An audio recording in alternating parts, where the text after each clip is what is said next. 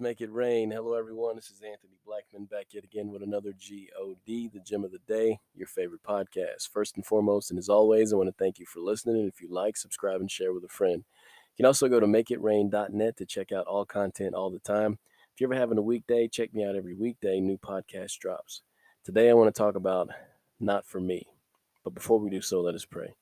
Dear Heavenly Father, we come to you thanking you for your love, your mercy, and your grace, going before us and setting our crooked path straight. We thank you in all these things in Jesus' name. Amen.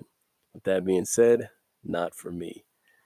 Now, what I mean by that is there's certain things as a Christian that just isn't for us. Now, you may catch some shade, some hate, some slander. All these things come along with it, but you just have to buckle down and say, hey, that's just not for me. As you grow closer to God, as you start walking with God, some of the things you used to do, you turn away from because you realize they're not in line with walking in the spirit. They're aligned with walking in the flesh. And since those two are at war with one another, you have to cut ties. You have to understand that, hey, it's just not for me. There's certain things it's just not for me.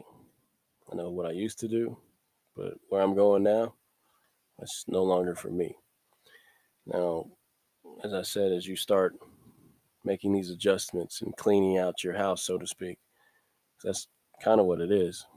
You accept Christ, just like in the scripture when he came in and he was driving all those things out of the temple.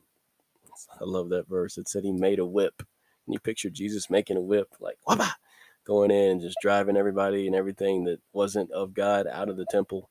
So you're making this a den of thieves. It's supposed to be a house of prayer.